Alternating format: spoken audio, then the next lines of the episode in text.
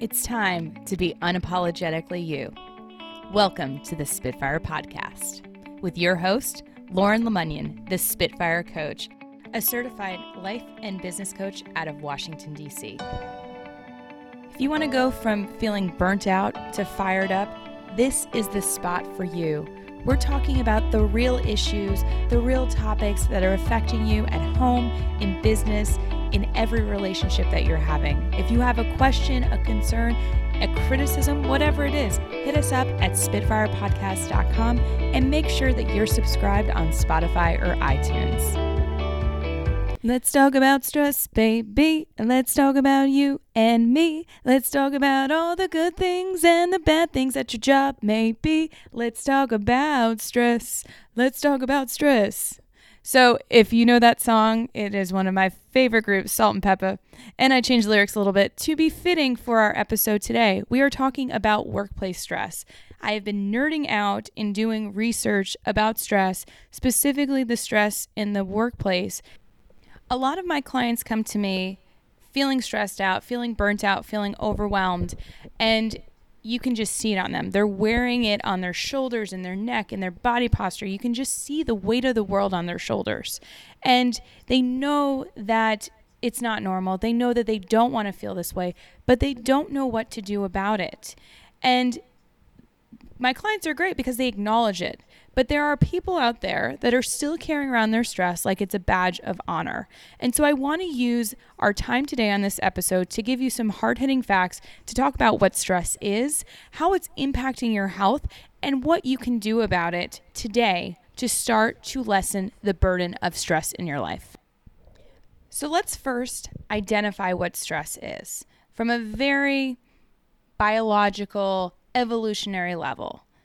When we look at stress, and this definition is on the CDC website, stress sets off an alarm in the brain, which responds by preparing the body for defensive action. The nervous system is aroused, and hormones are released to sharpen the senses, quicken the pulse, deepen respiration, and tense the muscles. And I'm sure you guys have felt this way before when you feel like there's a mounting project coming on or you're about to have a meeting with a client that you really don't like. You feel it in your body. This response is some sometimes called the fight or flight response, and it's important because it helps us defend against threatening situation situations. The response is pre-programmed biologically. So when it feels like it's out of our control, it actually is. It is programmed in us to flee or to fight. And everyone responds in much the same way, regardless of whether the situation is at home or work. So it's this idea, this thought of a threat coming in that makes our body react. We have this full body reaction. Now, short lived or infrequent episodes of stress pose little risk. So let's imagine that you're running away from something really quick. You might be playing tag. Now, that's not really a stressful situation, but imagine that it's you just need a burst of energy to get through something. Well, in a short term area, you can recover quickly. But when stressful situations go unresolved, so when they keep piling up, the body is kept in a constant state of activation, which increases the rate of wear and tear to your biological systems. So when your body is on high alert, imagine if you were flexing your muscle for like a minute or two. You may be able to do it, but over time you're going to feel fatigue. You may lose your grip and you're going to be exhausted afterwards. So imagine your body doing that for an hour, two hours eight hours and then sitting in your car and being th- that amount of tense and stressed out in your commute home. Your body is not getting a break. Your body is under stress and it's not able to recover to reduce those hormones, to reduce those reactions, to reduce those sharpened senses. You are on high alert. So that fatigue and damage adds up over time, and the body can't repair and defend itself. And that compromises your creativity, your innovation, your response time, your ability to see other opportunities. And so this actually makes you at more risk of getting injured, of having disease, of making things even worse in your body. So if you don't think that stress is an issue, maybe you're one of those people that can rebound quickly, or maybe you're really good at self care. But for the people that think that being stressed out every day at work is normal, it's not and it's impacting your performance and your productivity. Now, a lot of people talk about having different forms of stress. And if you look at specific job conditions, there are a few areas that CDC is mentioning, and I'm and I'm going to put the link up um, on the show notes about this article because I think that there's a lot of content in this report. So the design of the task. So is it a heavy workload um, where you're not getting a lot of rest?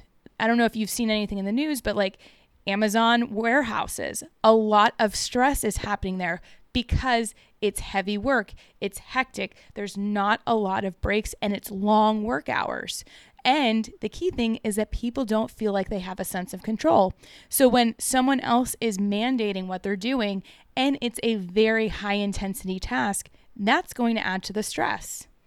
Another area is management style. So that goes along with not feeling control. So that lack of participation in the decision where you don't feel like you have a say and there's no communication. So you feel like people don't understand that you have a family, that they don't understand that you have a life outside of work. That's a huge source of stress when you don't feel seen and heard. You don't feel acknowledged and validated. You are a whole person, but they see you as a cog in the wheel. Another area is interpersonal relationships. So, coworkers that may be gossiping, that may not be supporting you, of feeling like you have too much responsibility, that you're having to like pick up the slack for other people. You may feel isolated, or you may feel like if you're working in a shared space that it's too loud, that it's not working because people are chattering around you and you can't speak your mind. So the way that you interact with your workers, with your with your coworkers is going to impact the stress. You may see Mary Sue down the hall who just really pushes a button in you and you feel stressed just from either hearing her name or seeing an email from her. Or you might not have a great relationship with your boss. So that's a huge issue whether or not you feel supported, that you have a system that you can communicate with that you trust. Another area of stress in jobs is work roles. So, where you feel uncertain, and I work with a lot of clients on this, when they don't feel clear about their path, they try to be all things to all people. They try to make everyone happy. And what ends up happening is they work out of their preference.